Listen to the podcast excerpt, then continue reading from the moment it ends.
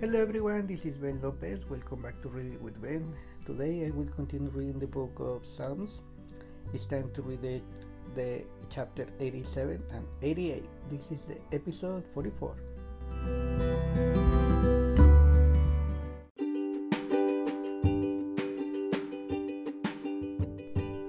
Psalms chapter 87 Glorious things of you are spoken.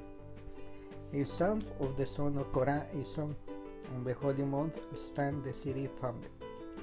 The Lord loves the gates of Zion more than the dwelling places of Jacob. Glorious things of you are spoken of a city of God. Among those who know me in mention Rabbah, Babylon, behold Philistine Tyre with Cush. This one was born there, they said, and Zion it shall be said. This one and the one were born in her, for the Most High Himself will establish her. The Lord records as the register the peoples, this one was born there. Singers and dancers alike says, All my springs are in you. Psalms chapter 88 Cry out day and night before you. A song of Sam the son of Korah, to the choirmaster according to the Madad, Lenot, Maski, the Hem, right. O Lord God of my salvation, I cry out day and night before you. Let my prayer come before you, incline your ear to my cry. For my soul is full of troubles, and my drops near to Sheol. And I counted among those who go down to the pit.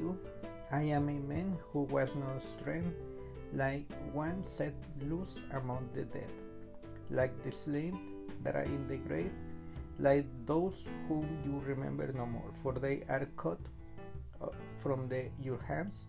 You have put me in the deeps of the pit, in the regions dark and deep. You write lies heavy upon me, and you overwhelm me with all your waves. You have caused my companions to show me. You have made me a horror to them. I am shut up and cannot escape.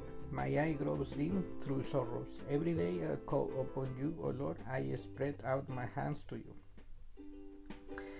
Do you work wonders for the dead? Do the departed rise to praise you? If you steadfast love declare in the grave, or your faithfulness in Abaddon, or your wordness known in the darkness, or your righteousness in the land fortress.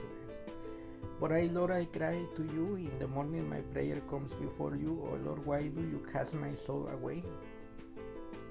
Why do you hide your face from me?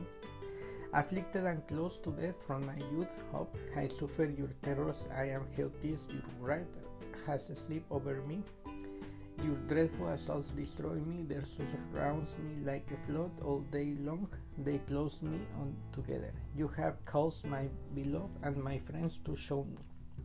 My companions have become darkness. Thank you so much for listening. See you tomorrow for the following two chapters.